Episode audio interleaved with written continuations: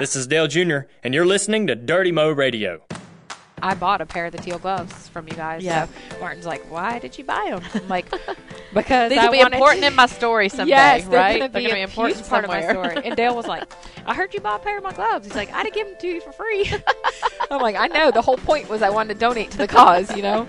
Welcome to Kelly Earnhardt Miller's Fast Lane Family, presented by Wella Professionals. Salon care products that you can experience with your senses. Get high performance you can see, touch, and sense.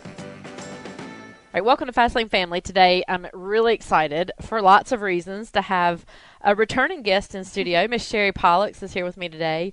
Um, stick around also for our Wella Professionals Tip of the Week. Uh, we're going to revisit the proper way to use your blow dryer. But right now, let's dive right in with Sherry. We were chit-chatting it up here for a few minutes prior to getting on here and uh, catching up. We haven't seen each other since Daytona. So yeah. How are things going for you? Good. I feel yeah. great. It's yeah. good to see you.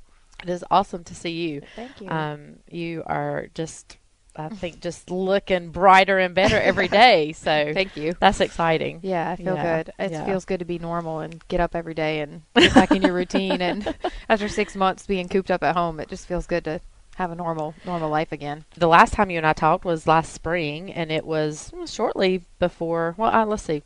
Well, it was quite a while before your yeah. diagnosis. Yeah. And I, I know you've probably talk that over a million miles, but one of the things that I wanted to impress upon people really in your situation was the importance of knowing your body and the steps that you took for your diagnosis, because you weren't diagnosed right away. No. Um, even though you were having symptoms and problems. So I wanted you to kind of talk about those symptoms and then your process for being diagnosed um, with your ovarian cancer. Yeah. I mean, I really started not feeling well sometime around April or May. I remember now looking back, just thinking I knew something wasn't right. I just felt tired and and bloated, and you know, I had had issues with my stomach kind of my whole life, my G I issues, and and that's really what the doctors attributed it to, um, which happens a lot with ovarian cancer. Uh, it gets misdiagnosed as irritable bowel syndrome or G I issues, and that's what makes this disease so dangerous, is that by the time, you know, a diagnosis comes along, you're so far staged in the process that it's really hard to get rid of the cancer.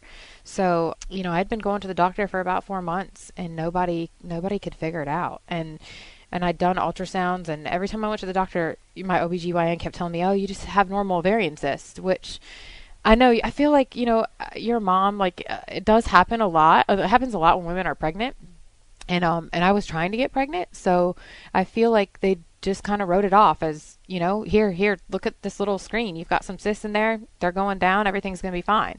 And I trusted that. I never even thought to ask if they were cancerous or if, um, you know, they could take a blood or test. Testing or anything, right. Because right. there is really no testing. They can do a biopsy, but there's, there is no early detection test for ovarian cancer, which is so sad. We've, you know, we've, in forty years, we really haven't come very far with this disease, which I would like to change. You know, it's, it, it makes me angry that we, we have all this technology and we spend all these billions of dollars on cancer research, and we don't have an early detection test for a cancer that's preventable. Right. It, it could be prevented, and and it could be something that is as simple as a blood test when you go to the doctor for your annual as a woman. Right.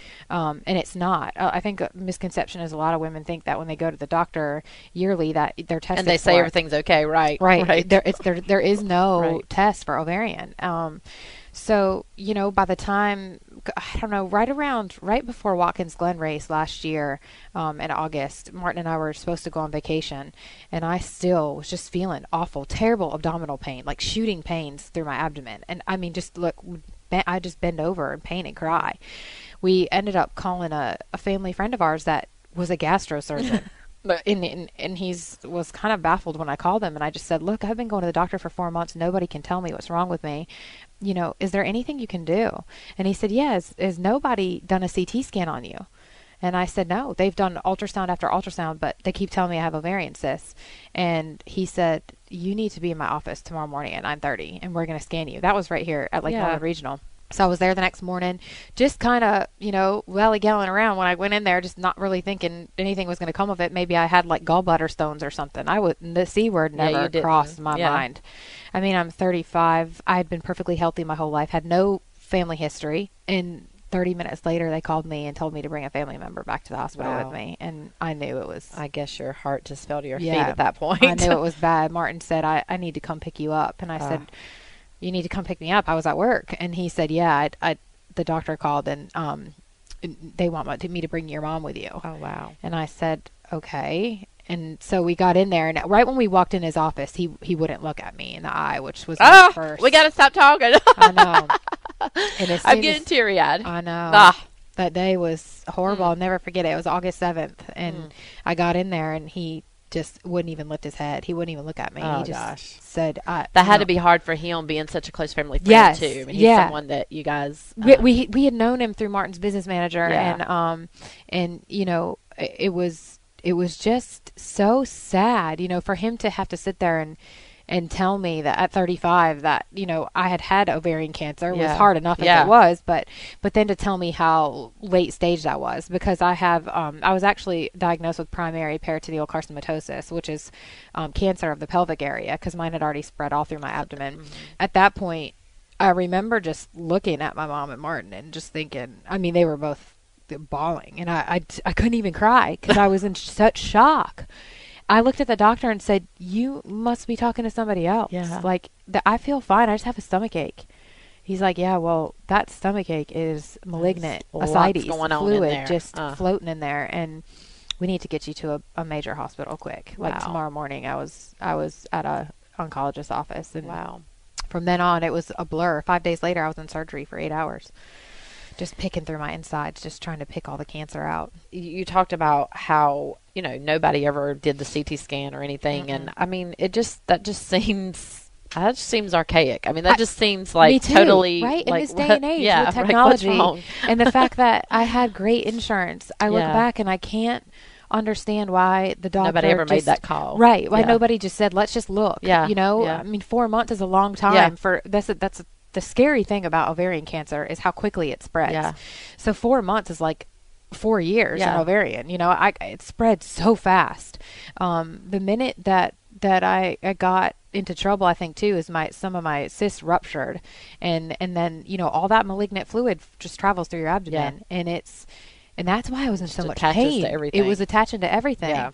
and you know I think that looking back, if I don't know. I, I've beat myself up about maybe I should have been more persistent. You know, maybe I should have told them I was in more pain. Maybe I was too tough. Yeah. You know, because I have a really high pain tolerance. I could, right, right. And, I and could see I that. I feel like right. maybe I was just acting t- just too tough. I I just never thought that I, I would have something like that. I never. But you also really, you also, I mean, we as, you know, humans and going to the doctor, you trust mm-hmm. what they're telling you. I and did. You know, I similar in two thousand seven I had a pancreatic tumor. I remember that. And mm-hmm. uh, thank goodness it was not cancerous, but the same situation. I went through a twelve week period. I was, you know, doubling over mm-hmm. and uh, I car- you know, I went to the E R myself. I said I can't do this anymore, and for twelve weeks we going through the same stuff. Oh, mm-hmm. well, you have this cyst. Um, it's just a cyst in your pancreas. Come back in four weeks. Well, I came back in four weeks and it had grew like an inch. And yeah. they're like, oh, well, this isn't a cyst then. This is something else. Let's send you up to Baptist. And, mm-hmm. you know, you're trusting what they're saying and doing. You um, do. Yeah. That thankfully mine turned out, uh, uh, you know, different than yours. But yeah. still, I don't know when we know how persistent know. to be. Yeah. You know? I, guess, I guess everybody asks I don't me, think like, you can beat yourself up over that. No, because you, I, you know, I don't, you're, you're I'm looking trusting. back, I don't think there was anything that I really necessarily did wrong. Yeah. You know, I, I don't know. I wish there was more awareness about yeah. this type of cancer for women. There's not a lot of talk about below the belt cancers for women, and it's sad. Yeah. You, the breast cancer gets all the glory because of the Susan G. Komen Foundation and all of these things she's done after her sister's death, which is wonderful. Right. And I'm so glad we've come that far. Um, I just am sad that there's not the same for ovarian yeah. because there's more and more young women every day that are getting diagnosed. My doctor actually had a nine-year-old the other day oh, with wow. it. So it's well, not we just, an um, old woman's disease. Yeah, we went to the E R uh, a week and a half ago with Carson. She mm-hmm. was complaining about really sharp pain.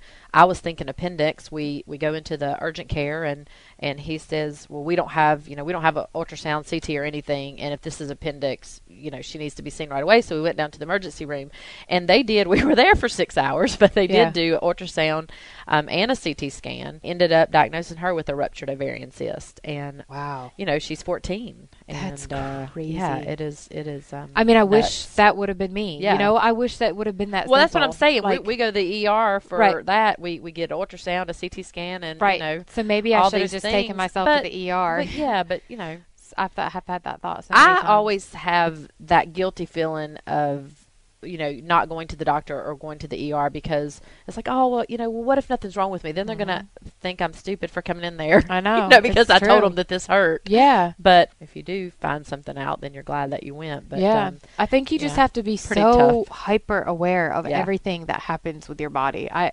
looking back now, even my family members were like, I remember you saying this, and I remember your stomach being so bloated, and I remember yeah. you saying you were tired and your hair was starting to get kind of brittle, and yeah. I'm like, okay, well, everybody remembers all these things, but nobody now. It's like Monday morning quarterback. Right, right. We're all looking back and we, we can put the pieces together. Well, you but chalk things time, up to yeah. You chalk. Well, I'm tired. I was perfectly well, life healthy. is super busy these days, yeah. or you know, you changed hair products or whatever yeah. it is. You know, I'd I mean, never you, even had. Yeah, the flu. You don't think of of something going on in your body no. like that. Mm-hmm. So, where are you in your treatment plan right now? So I did. Uh, I, you know, I had a, a really crazy surgery that was about eight hours long, where they, they just went in and picked all the cancer out. I did six months of my, what they call your frontline treatment, which um, was my intense chemo, which is, I, I did a really unique type of chemotherapy called interperitoneal chemo, which is not, it's not super common, but it's been around for about ten years, and I had a port in my stomach. So it was actually right off my left rib. So the chemotherapy was actually pumped into not only my bloodstream, but into right into my ab- abdominal port. So it's like a chemo wash in your belly. And it, it and they actually turn you every fifteen minutes to, to kind of, it's like a washing machine. Hmm. They just swish it around in there. So that, that was intense. I was super tired and, and just didn't feel great. I didn't feel terrible, but I didn't feel great. And then once I finished that, the end of January, I got a month off, and then now I'm into my maintenance chemo. So I'll I'll do chemotherapy now for another, I have ten more months of just once a month treatments. You know, the crazy thing about ovarian is there's there's not, like I said, there's not enough research on it. So they don't really know whether maintenance works for, for ovarian cancer patients. So you just kind of take a shot in the dark and do it and hope that it hope that it works. Do you have scans to check to see where you are, or, or no, you don't part of the really. Process? I, yeah. you, I mean, I've I, I've been scanned yeah. since the end of my frontline treatment, and my scans are all clear, which is good. You know, they don't want to expose you to the radiation, yeah, so you right. try to do is the least amount of scans as you can. They more monitor your blood work. There's a tumor marker for ovarian cancer called your C A one twenty-five, and that's what's really important for um, cancer patients that or pe- you know women that have ovarian cancer. Had had the doctor originally that found my ovarian cyst taken a C A one twenty-five on me, it would have it would have told them a lot. My C A one twenty-five was five hundred eighty when I was diagnosed, and normal is below twenty. Oh wow! So it would have been an yeah. instant red if flag. It would have been in a couple hundreds some, at that point, right? Four months before, something was right. wrong. Something was severely right. wrong. Right. So um, mine's eight now, which is awesome. So we'll just keep rolling with the the week that you know once a month chemotherapy treatments and see what happens. And the scary thing about ovarian is the, the tendency for it to come back. It it has a eighty-five percent chance of recurrence within two years. Wow. So, you know, if it comes back, you just fight it again. You just keep So fighting. In talking about, you know, your diagnosis and how you got no- diagnosed and these things that you look back on, when h- how much time have you spent mm-hmm. researching, you know, oh, the chemo God. itself and all of those things and what you can do to try to, yeah. you know, because there's so much out there about, you know, oh, the, what, every what we're cancer. eating. Yep. You know, mm-hmm. the environment, all these things yeah. that are, you know, causing know. this and causing that. I think you can kind of make yourself crazy. You can. You can. Like we've, you've sent me some you articles. Can. We've gone through, we've, yeah. we've done this. I, I you know, I, I do pay attention to it for sure. I think, um, well, I mean, now I know more than I'd ever want to know about cancer, you know, in general, yeah. how it, how it functions in your body, how the abnormal cells reproduce and all these things and what feeds it and your diet and the toxins in your environment. So obviously our house is chemical free now, which it, it, it we, we ate healthy and, and kind of lived a, what I thought was a chemical free life before.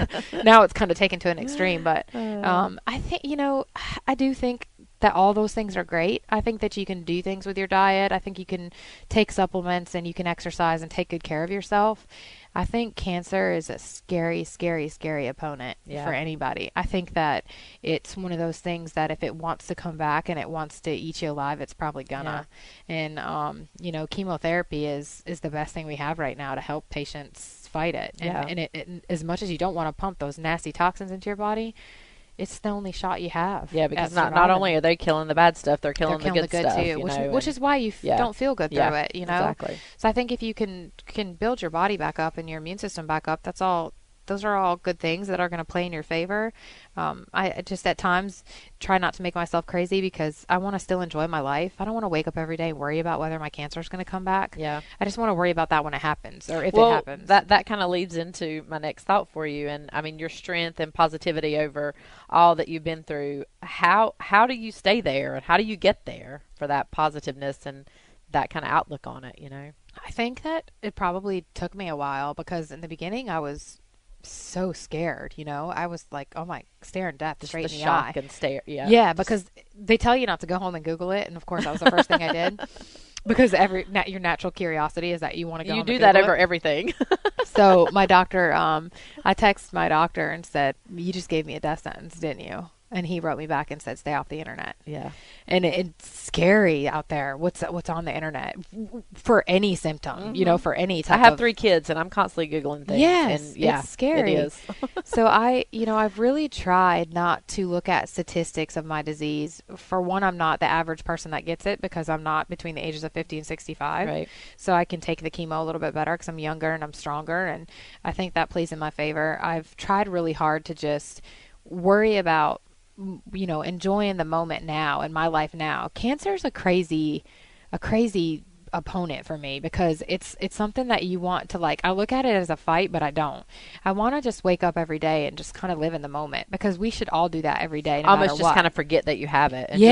just live. Yeah. yeah because, yeah. you know, the reality is I could worry myself to death about it coming back, but yeah. I might walk out of here and get hit by a bus or get into a car accident. Right. So then I worried for nothing and I, and it robbed me of that joy that I could have had in my life if I hadn't worried so much about it. Yeah. So I just don't want to get caught up in that. I just try to wake up every day and, and just be a positive person and, and do good things for other people and spend time with my family, making memories. And, and you know, if, if, if eventually ten years down the road, you know, I die from this disease, then I hope my legacy is that, you know, I, I changed it for other women right. so that they walk a different path than I, than I have, because it's a shame that we, there's not more awareness about it. It's just, it's so sad, you know? And I've, and Martin and I have done so much with cancer our whole lives with pediatric cancer that I guess there's a part of me too that just feels very lucky that I've lived such a good life and that I've lived a great thirty-five years. I mean, yeah, I'm not ready to die yet because right. I'm only thirty-five, but I mean, I see those kids and they're like five and six years old in a hospital that bed are going through it. And exactly. It's like, if they can do it, I can do it, yeah. you know? So I wake up every day and think of them too. Yeah. Like if they're sitting in a be- hospital bed somewhere and they can't even get out of bed because of the chemotherapy,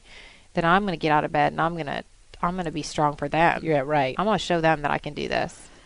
Um, have you been blown away by the support of the community in NASCAR? Oh, yeah. Um, just it's just crazy. I remember I was thinking the other day because I was thinking about Steve Burns. And the, the that's who know, popped in my mind right then. The Bristol race, you know, being named yeah, after him. Yeah, what an honor. Yeah. You know, and I mean, nobody wants to. I mean, it's like the honor you never want to have. Right. Cancer's like the club you never want to be a part right. of, you know? So it's, it's in some ways, it's so bittersweet because, you, you know, you. you want you're so overwhelmed that people care that much and yeah. that that many people love you. But I remember thinking the other day about that that when I was home after my surgery and I was doing my intense chemo, um this I think it was Chicago or one of the races after I'd been diagnosed where they all had teal ribbons on mm-hmm. their cars with my name on it. Yeah. I remember just sitting on the couch in our house and just bawling, just thinking how crazy that is. I right? just could right. not believe that that people cared enough to even run a ribbon yeah. that had my name on yeah. it. Yeah. And that people were actually, you know, thinking about me while I was sitting at home fighting. Um, that gave me even more, you know, will to fight and, yeah. and to want to live and for my friends and my family. And I just, I think the NASCAR community is just so amazing. It's like one big family and we all kind of come together. We're competitors on the weekends, but yeah. we're really all so close. And the amount of people that come up to me on a weekend at the racetrack is just Sometimes it's overwhelming. Sometimes I get tired, but it's yeah. it's so cool to feel that loved. Yeah, I, I can imagine just telling the story and, and you know, seeing people for the first time that yeah. you haven't seen in a while and all yeah. those kind of things. You know, it's I just feel that way sometimes uh, leaving the day here. Yeah. And my mom might want to talk about something at work, and I'm like, you know what, I'm just, I've talked enough about yep. that. I know. You know. Yeah, I feel like now my, my, my whole life kind of revolves around talking about cancer, which at times is exhausting, uh, but I get it. Yeah. I mean, I get yeah. it, and I feel yeah. blessed that that many people yeah. even care to ask me. Yeah, so. Exactly. So you talked a little bit about Martin's reaction, but how did you guys handle, uh, you, you didn't go to the racetrack quite a bit yeah. last year. Yeah. Um, I bet that was hard. And I think that the the hardest weekend for us was, you know, we found out on Thursday, August seventh, which was the day that we were supposed to leave for Watkins Glen. Right. And um, we got home, and Martin was supposed to leave that night on the plane. And, I mean, we were And you're like, going to have surgery the next day. And I'm having yeah. surgery. Well, well, no. Oh, you don't know yet. I didn't ha- oh, I didn't know, know yet. I was going to the doctor okay. the next morning, and okay. he wanted to go with me. Okay. I was going to see a gynecological oncologist in Charlotte. But, you know, the last thing that Martin wanted to do in that moment was go to the racetrack. Yeah. And I remember him looking at me and saying, I'm not going. And I said, yes, you are. And he said, I can't. I'm not leaving you. And I said, no, you have to. Uh, because you have to go pretend like everything's normal for right, now. Right. Because no one knew. We hadn't told our family. Right. We hadn't told anyone. Gotcha. Um, gotcha. We didn't know where we were. We didn't know how far. St- at that point, we didn't know what stage I was. At that point, you don't even know what to tell, right? No, so, we didn't yeah. even know what was inside of me. Right. We didn't know how bad it really was right. at that point. We were pretty naive. I mean, we knew it was bad, right? But we didn't know that I'd had it everywhere inside me. You know, sending him to the racetrack that night was horrific. Mm. I mean, horrific. So. The, and, and him, just seeing him being interviewed on T V and having to act normal yeah. and pretend like nothing was wrong yeah. when I knew how bad he was hurting inside. So then, the ne- you know, fast forward to the next week, what, what Friday, the August fifteenth, my surgery, um, and him not being at the racetrack and not being at Michigan. And the first time ever watching somebody drive his car, I think for him was so hard, yeah. you know, because he, he wanted so bad to be in two places at once. He wanted to be there for his team, but he wanted, he wanted that normalcy you, in his right? life.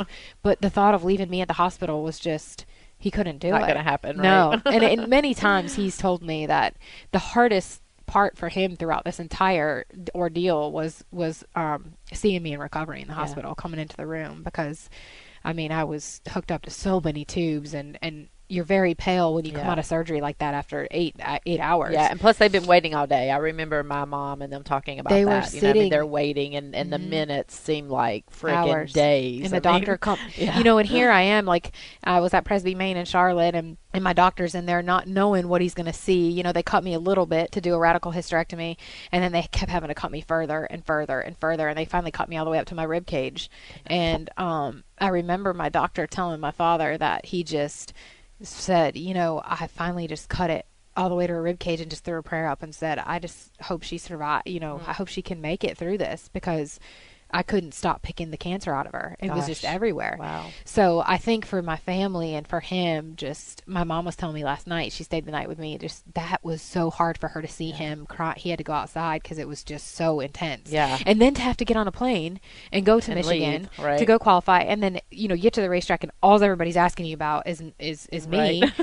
So he couldn't really focus on the car. And then, and then having, and then, you know, I didn't know this till later, but he, he was, he flew back, you know, Saturday as soon as he got out of the car after practice. Then that race, his brother got into an accident and had a concussion. Oh, so then he had to wait for his brother, and then came home and sat by my bedside. I don't remember those first couple yeah. days in the hospital. I was on so much medication, but my sister said he just sat there and held my hand and just would not leave my side. You know, and then yeah. and then Saturday night, you got to get back on a plane and go back because you got to race Sunday.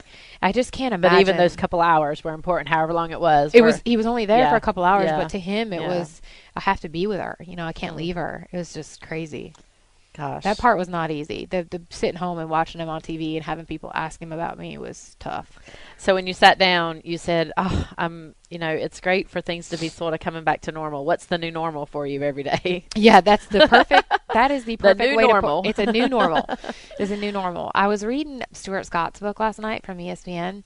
You know, he passed away January fourth, but he wrote this amazing memoir about his cancer um, for his daughters before he passed away. It's a great book. If, if you haven't read it, you should read it. Everybody should read it because it kind of makes you live in the moment and realize that, you know, there's so many things about cancer that are scary and that are, you know, nobody wants it, but there's there's some blessings that come out of it too, make you change the way you look at your life and live your life. You know, I was thinking to myself last night when I was reading it, like, there's this, I don't know, I don't even know how to explain it. When you wake up every day, your life is just so different because you, you never go a moment where you don't think about cancer anymore. Your whole life just revolves around yeah. cancer.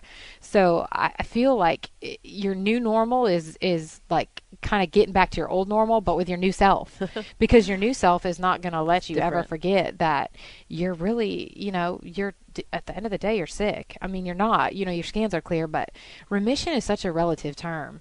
It's, it's a scary, it's a scary term, I think, in, in the cancer world, because it just means that at that moment that the cancer's not, not showing it rearing its ugly head. Right. It doesn't mean that it's not going to be there, you know? So I just think that your new normal is to wake up every day and live each day like it's your last. You know, for me, it's, you know, making memories with my family and spending time with Martin, and and you know, some days I just go to go to work just to be normal, you well, know. I was going to ask you, how yeah. have you been able to uh, get back into lavender, and and you know, how did you handle that being on the sidelines with well, your business? Oh gosh, I, you know, from the day that I was diagnosed, um, I remember calling Ashlyn, my manager, who is Steve Addington's daughter, yes, yes. which is kind of cool. We've grown up around each other, and telling her, th- you're going to have to take over. Like you, you've got to run this business because I can't do it. I, I'm, I'm not going to be there for the next six months, which was scary. Yeah, because that's like my baby. That was your baby. Yep, yeah. Yep. So she's done a tremendous job, and everybody, you know, that's all the girls that work there kind of took over and just said, don't worry about anything. Like we've got, we've got this, we can handle this. You know, it's not rocket science. Yeah, we're so right. close. We got this.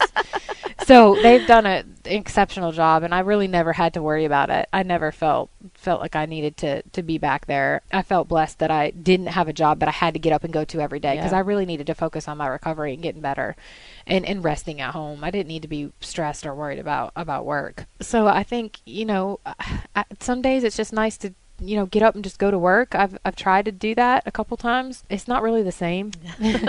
it's it's it doesn't really. I, I love being there, and I I I will, I will always, you know, have my store, and I, I really enjoy it, and I love fashion. It's been a huge part of my life, but um but it's just. At times when I'm there, I, there's just other places I'd rather be, because yeah. I'm missing out on a memory that I could be making yeah. with somebody that I really love and I want to spend time with. So that, that part's hard. Yeah. This has to do with fashion. It just popped in my mind. I was watching, um, I think it was What Not to Wear or something. And it was a um, young girl who had went to Rwanda mm-hmm. and experienced something over there. She was a buyer for a big brand. And then she went over, had this experience, and she came back, and she just, everything changed for her in her life. You know, she gave up her position as a buyer. Mm-hmm. Fashion was something that she totally at that point felt like, you know, it was, you know, just on the surface mm-hmm. thing. And so she's on What Not to Wear, and they're talking about, you know, just how her friends and family are like, you know, all she is is in sweatpants and T-shirts every day. Yeah. And, you know, this isn't the person that we know. And she explained how that affected experience her, and that experience her. Mm-hmm. changed her. And she's like, I, you know, now if I go out and, and purchase this on clothes, I think about this experience I had and how that mm-hmm. money can help. And, you know, why was I doing this? You know, which I get, maybe not to the extremes that she was doing it. And she kind of got there too. She got okay with it to, to then put some stuff back into herself with yeah. it, you know, but kind of that same thing, you know, it just isn't, isn't it's not the, same, the same, you know, I just don't know, you your priority or you your, just don't look at it, you know, your passion. Yes. Yeah, yeah. You, you're still passionate about those things in your life, but you just, I don't know, you just look at everything yeah, different. Yeah. Cancer makes you look at the world through a different kind of crystal ball. Yeah. It's just, it just changes everything about you. So ha- have you been involved in the buying and the whatnot for the business? You talk about any new trends for the summer? Um, yeah. Well, actually, yes. I just got back from market in Atlanta, which was so wonderful oh, cool, to good. be back and just to, to, to do that. Yeah. Yeah. And just to see everybody. And, and that's kind of like my world. So when I, you know, walk into the showrooms, I know everybody yeah. and, and everybody was excited to see me, which was cool. Cause I hadn't seen a lot of my, the, the designers in a long time and, and a lot of my reps. So I really enjoyed that. And it was like three days of just being normal, yeah. just kind of going back to whatever my old normal was.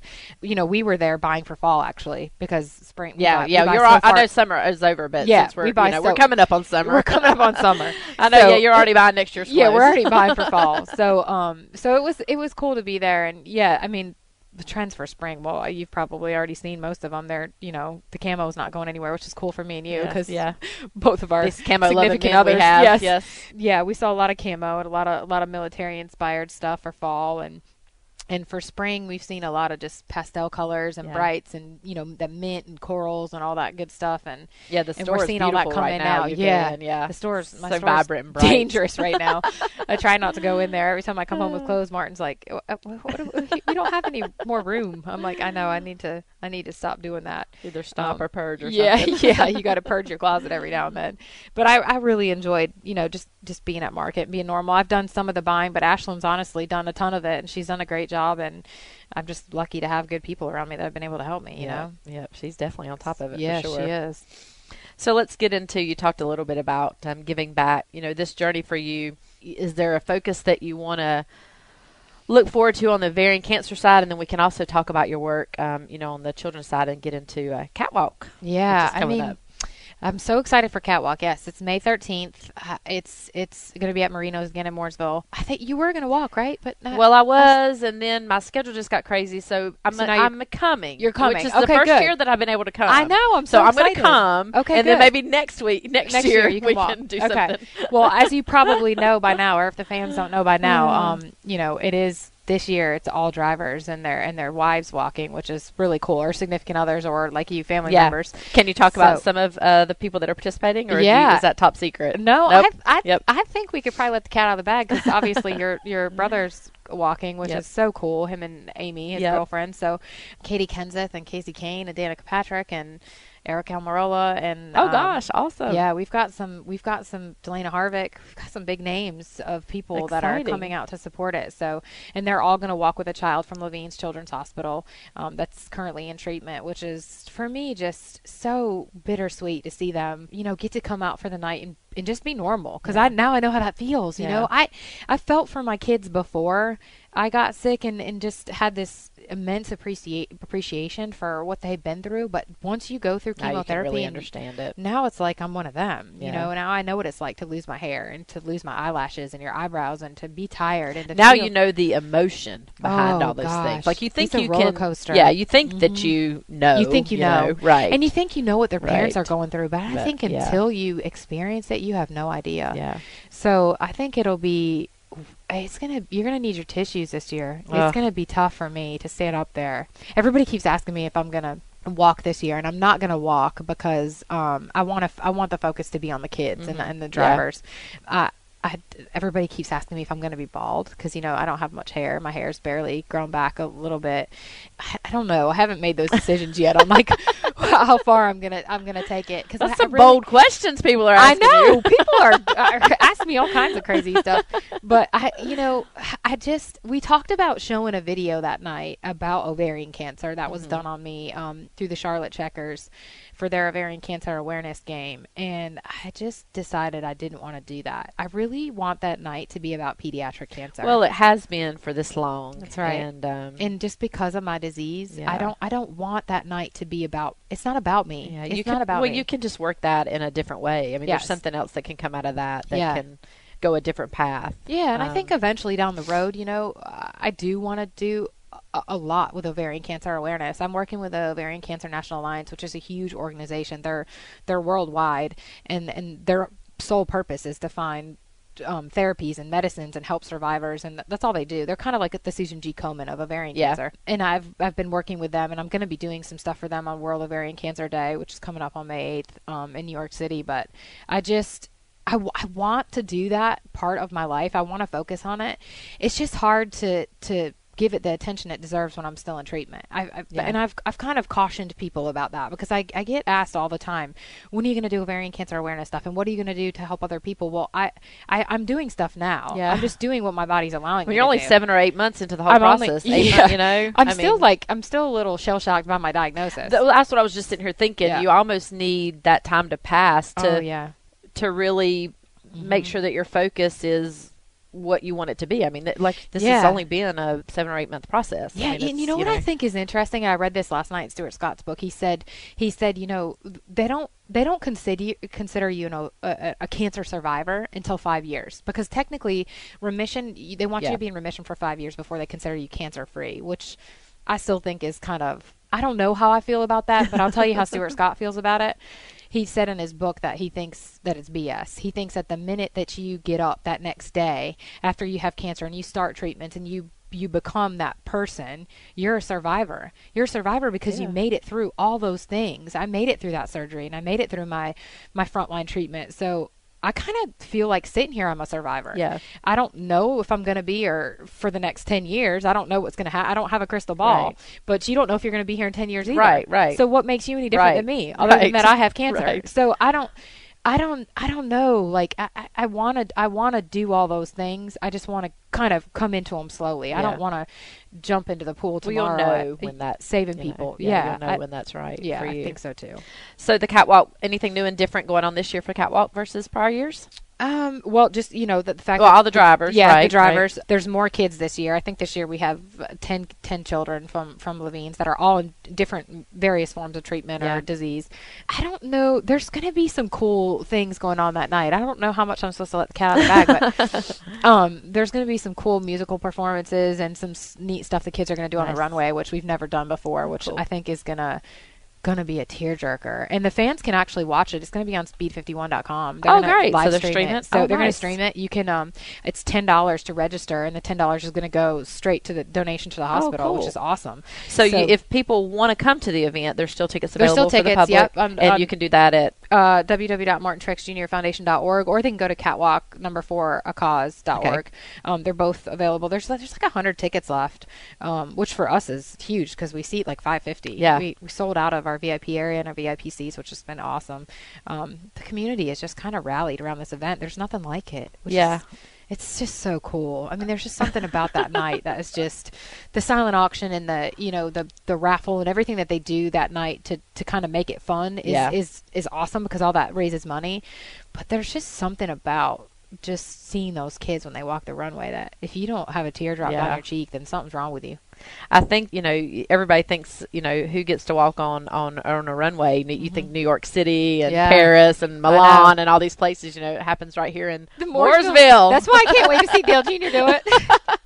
I, I really honestly was so surprised. I was surprised that he said yes. Agreed to do it. I, Amy probably had a little something to do with that. But, yeah. but you know, Dale came to our Painting with Pizza event that we did with yeah. the kids, and, and he painted. Um, he's gonna Some of his art is going to be auctioned off the night of the event to benefit the hospital. He met the little boy he's walking with and just kind of bonded with him. And that yeah. little boy's actually back in the hospital now, and it's it's we're not sure if he's going to be able to walk. So our oh, thoughts dang. and prayers are with them. But I feel like, you know, Dale has just become this person. Like, it's been kind of neat to see him yeah. change, and he's just got such a big heart, and it, he doesn't realize how much it means to He doesn't us, realize the impact The impact for he's people. going to right, have right. when he walks out there that right. night. And that little boy...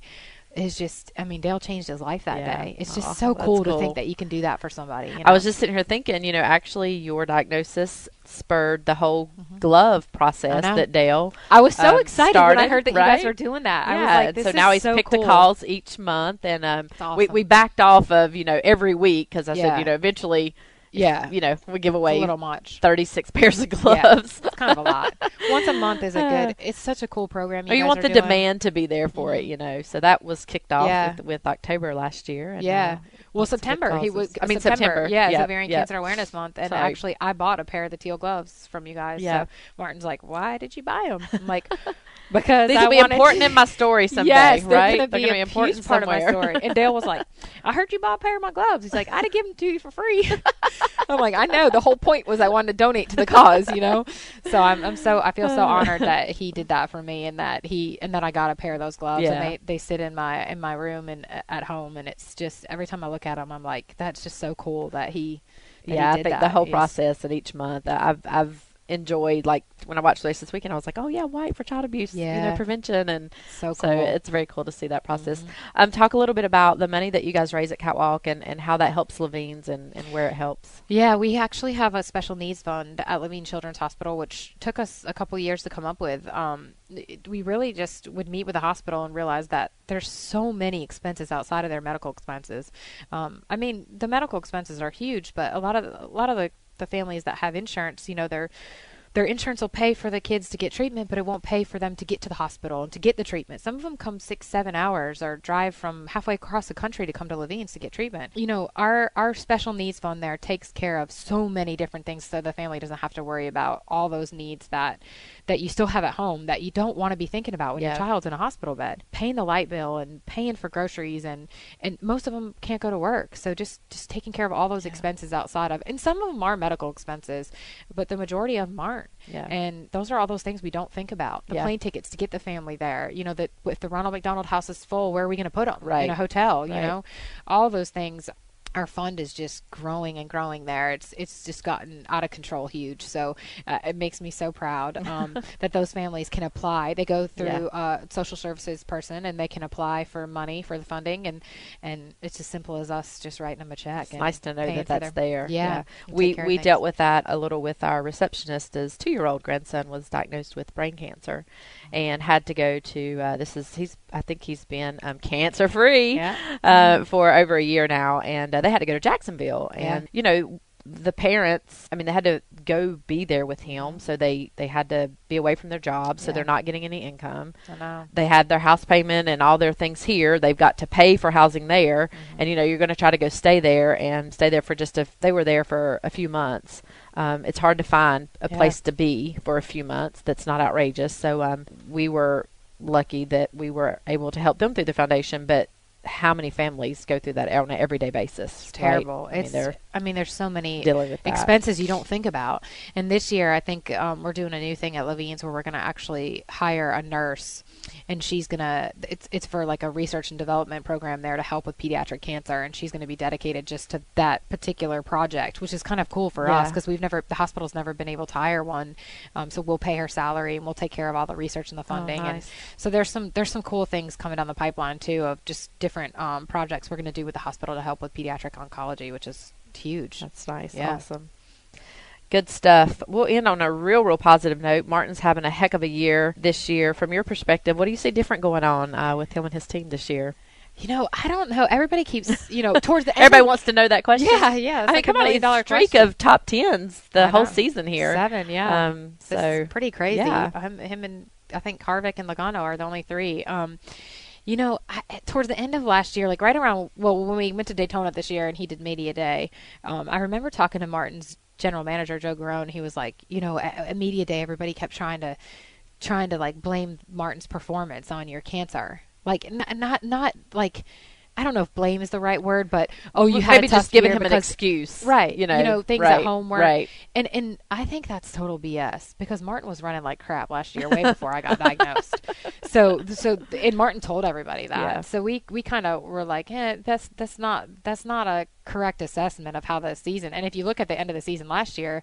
It really, those were his best finishes. Yeah, that's what I was going to say. We had last year one top five and five top ten. So that's that's uh, the, the way they do that math. That's just really only five yeah. finishes because five top tens includes that top five. Right. I never understand this whole math thing about yeah. how they do that. But so five out of thirty-six races, and now yeah. he's had seven. You and seven only had races. Well, yeah. But I'm I'm sitting here. No, that can't be the that yeah. can't be the reason because no. you're talking about August to November, to, right? And we had thirty-six events. So and one of those top five we were, was in. Yeah, we were headed down the wrong road way before then. Right, right. So.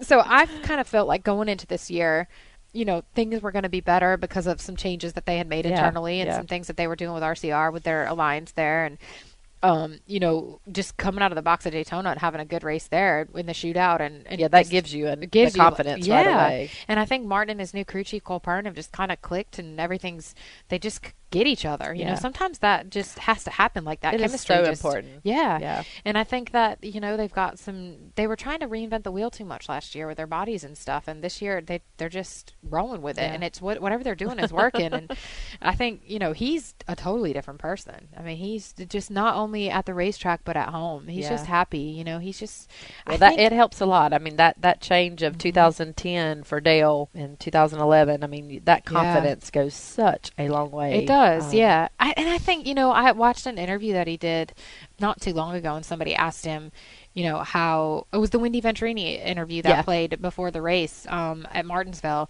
And And we really struggled with whether to do that because we're such private people. We really didn't want to talk a, a lot about what I had been through, mm-hmm. but we wanted to do it because we wanted we wanted to create awareness about ovarian cancer. We wanted people to know what I had been through. And she asked him like how he's changed, like how he's a different person. And he, I just looked at him wanting to hear his answer, thinking, you know, I don't, I, I know how he's yeah. changed, but I want to hear him say it. Yeah. And he just said, everything about my life is different. My perspective every single day that I wake up is different. Well, he's also in a new self. Mm-hmm. to, to, you, I think you, you just know? wake up and you just, your life is just different after somebody yeah. close to you gets a, a grim diagnosis yeah. like that. It, everything changes. And so for him, I think both personally, you know, and professionally, all, he had so many changes and they've all been for the positive this year. And we kind of needed some good karma, yeah. you know? Yeah. We were kind of due for some good karma. So it, it felt really good to, to come out of the box like that this year. And I'm just so happy for his success and for his team. And yeah. I know Dale tweeted not long after, I think three or four races in, something about, you know, how about my my buddy, you know, Martin Truex Junior and the single car team out of Denver, they're doing it. And he put a little punch yeah, sign. Yeah. And I was so... like, I thought that was so cool that Dale recognized that. Here's this little team out of Denver. You know, they're not even in North Carolina. Yeah. They have b- virtually no support out there besides their R C R alliance, which I know is, you know, huge. But right. but it just, But you know, still distance creates, yeah, you know, issues. Yeah. I mean, and we're, here you we're have these huge, forty miles away from Hendrick. Right. And we, you know, it's still, distance is still. Exactly. You know. And you have these huge multi-car teams like Hendrick yeah. and Stewart Haas. And, yep. and, and they're, and they're like, he's bumping yeah. tires with them every weekend, running right, right beside them, yeah. you know, and I think for him that's probably such a good feeling because he never lost his confidence, but yeah he needed to he needed to have that to come out this year. And yeah good, it's been so. fun for L W and I because we'll you know we'll be watching the race, and if Dale Junior isn't in contention to win, but Martin's been right up there, yeah and uh, did he finish second somewhere a few weeks ago or third? I, mean, I don't I know it's top five or yeah. so, and man, we were both like, man, we wish Martin could win, you know. And yeah I mean, that's a different thing for us to be talking about, for him to be up there in contention to yeah, see somebody. I think it's crazy because I, I noticed like after the when we were Daytona for the sprint shootout and and a couple of the other or the sprint whatever they call it now the, there was a couple other races where I saw that a lot of his competitors were going on Twitter saying, "Pull up for Man, him." I would give anything to see him in victory lane. Yeah. Like, it would be so cool to see him yeah. win. And I thought to myself, what an honor to have your peers feel that way about you, because yeah. you, you know how race they're racing for. Are. They want to win, exactly. Competitive, right. exactly. And here's all these guys talking about how bad they want to see awesome. him in victory lane, which I yeah. thought was so cool. So hopefully that'll happen sometime this year. I feel like it's only a matter of time. Yeah, if he keeps up this performance, definitely. Yeah. Uh, definitely has a lot in his favor to yeah. happen. So are you traveling? You're getting back on the road, traveling yep. to most of the races? Yep, I've been traveling. Um, I, you know, I was telling you before we went on air that, you know, this Texas was tough on me because I had chemo Monday, and I didn't, you know, the night races used to kick my ass when I'd come home, and now they really, was, now they really, now I told Martin, we got in the truck, and Martin, it was like two thirty, three in the morning. Martin looked at me, he said, I bet you're tired. I said, you have no oh. idea. My body's just exhausted. Just sleep all day so, the day yeah, after. I mean, we relaxed yesterday at home with our family and just kind of hung out on the beach and hung out on a boat and stuff. And it was really nice to have a Sunday at home and spend with family. And I enjoy the traveling. I mean, there's times, you know, I, I, I'm sitting there in the bus and I'm like, God, there's so many other places I'd rather be. Like, I'd rather be in Hawaii right now. Or, you know, I want to, I have this like bucket list of places I want to go visit and things I want to do. But, you know, at the end of the day, it's so important to be there for him and support him. And he's been there for me through this entire yeah. ordeal. And I just can't imagine just, we're, you know, leaving his side. Yeah. I have a hard time leaving him now. Kind of become a baby. I used to be so independent, and now uh, if he if he leaves and goes away to like test or something or go to the racetrack, like, I'd sit on the front porch and cry. It's horrible. I've, I've just turned into this person I don't I don't recognize. But uh, it's been nice to spend time together on the bus and yeah. kind of have our normal back. You know, yeah. I enjoy it. Awesome. Well, this has been great and uh, good to catch up. And if you want to head out to the catwalk, folks, remember that you can go online and buy those tickets. It's I can't wait to go. Like I said, it's going to be my first time out there. And is L W coming with you? Yeah, L W's coming with oh, me. Oh, good. Yep, yep. You so, guys are going to enjoy it so much. Yeah. Such a fun I event. Am, you know, I see see the books and the videos and the pictures yeah. and all that fun but stuff. But there's nothing like There's nothing there. like experiencing it. So Your mama, you better bring go. some tissues. I'm a crier. Oh, you're in trouble. That's what Dale says. Well, you cried everything. Like, then you're yeah. probably really going to cry when he walks with his little boy. It's going to be tough. It's going to be tough. I think it's uh, tough when you're a parent to yeah. see. Yeah. Because you you, yeah. you, um, you see those kids and you think, that could be yeah. my, that could be my kid. Very real. Yeah, yeah, you just, you can't imagine that being your child. Yeah. And you, you don't, it's like, like I said, it's that club. I'm already full of that kind of compassion and empathy mm-hmm. for people anyway. So yeah. when Dale meets Make-A-Wish kids or, oh, yeah. you know, we, I remember last year um, during the uh, race season, we came across something online of a gentleman who had, I believe he had pancreatic cancer and he's since passed away. He had a bucket list and someone came across online and sent it to us and we're like, on the bucket list was to meet Dale Junior He, he wanted to take his family just for portraits. I mean, simple things. And we, we made a few of the, the things happen for him, but he and his kids came here and he was great. But his kids, I mean, it broke my heart. His daughter was fourteen, couldn't even hardly communicate because she was so upset. Just, I mean, you're sitting here, you're talking to someone who has a terminal illness mm-hmm. and, you know, uh, how you interact with them and, and, and you're, you're feeding this desire that they have and, and you're staring at two children that he's going to leave. Mm-hmm. They were fourteen and eleven or twelve. And, and the boy was... you know, the boy was just being a boy. He was yeah. all into the cars and everything, but the girl was, it was extremely tough for her. And she was just so sweet. And, and she drew some pictures for Dale and it just, that, that really tore on my heart. I'm a softie for stuff like that. Yeah, that's just, tough. Yeah. But just, what an, but what an honor to be able to do something like that for a family. Well, it made the dad, it's, the dad was beaming because yeah. he was, I mean, his bucket list was things that included his children. He wanted to experience everything, yeah. you know, he was living life to the fullest and experienced everything he could. Yeah. So, so yeah, I mean, I always think that for them, you know, to be in that position, to be able to make somebody's dream yeah. come true like that and yeah. to, to be able to fulfill something that they've always yeah. wanted to do before they pass away is, it's gotta be the coolest feeling, yeah. you know, to, to be to, in that position as a celebrity, to yeah. be able to do that and make their dreams come true is such an honor. And I don't know. I th- you know, it's so nice that you guys are able to do that with the Make-A-Wish kids and make a difference yeah, in their life. It's lives. Always hard for Dale to feel like, gosh, you know, they would want to come meet me. You know, yeah. what's what's so big about me? You know, I always tell him he's like Elvis. He's like Elvis. People just go crazy when they see him, and it's, it's well, he's got a personality that people can relate to, and I think that. Yeah. I mean, I think that's why you know people do want to do things like that he's because so they feel like he's just mm-hmm. like him, you know, yeah. and they can just, you know, buddy right up to him and have this great conversation. So, yeah. well, good. This has been fun to catch up. Thank you for having me. It's time now for our tip of the week brought to you by Wella Professionals. This week, it's the perfect way to style your hair using a blow dryer. The Wella Professionals recommend that first you have a blow dryer with two to three speeds and a cool shot button. Okay, I've passed that test. Before you begin, uh, it's important to use a heat protectant. It protects against excessive heat and keratin loss in your hair. And here are the steps to blow dry your hair that Salon Wella Professional perfect way. Always start with your blow dryer on high air but low heat. And use your hands to remove thirty to forty percent of the moisture. Then if you're looking for some volume, which I desperately need, apply the product of your choice at that point and focus on your root area. Proceed to blowing out your hair to eighty percent dry before using a brush, and for volume, you can use a round brush. Uh, another good tip for me. It's very important at this point to use the cool shot button to remove any heat left in the hair before styling. See, I've always wondered what that button was for on my I hair dryer. I had no clue either. I just never, never even used it. Yeah, I pushed it before to see what would happen, but... Also apply hairspray generously after blow drying, and that helps cool and set volume before, you know, you might want to manipulate it with your fingers and, and put some different hairs in place. Of course, everyone's hair is different, so finding a styling product that works for you is key. But here are a few recommendations from the styling professionals at Wella. For prep time, you can use Wella Thermal Image Heat Protection Spray. For wet styling, you can use Wella Professional's Natural Volume Mousse. And for dry styling, you can try the Pearl Styler to reveal a sheer shine. You can purchase all of the products mentioned today or any Wella Professionals product at any of the seven hundred eighty-two Ulta stores nationwide or purchase online at ulta dot com.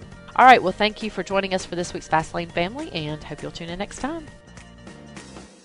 Fast Lane Family has been brought to you by Wella Professional Hair Care, multisensorial hair care products that you will see, touch, and sense the difference from your very first wash. Hair care needs from fine to normal to color to coarse, Wella's got you covered. Wella Professional Hair Care products are available at over seven hundred eighty Ulta stores nationwide. Visit ulta dot com to find the store nearest you.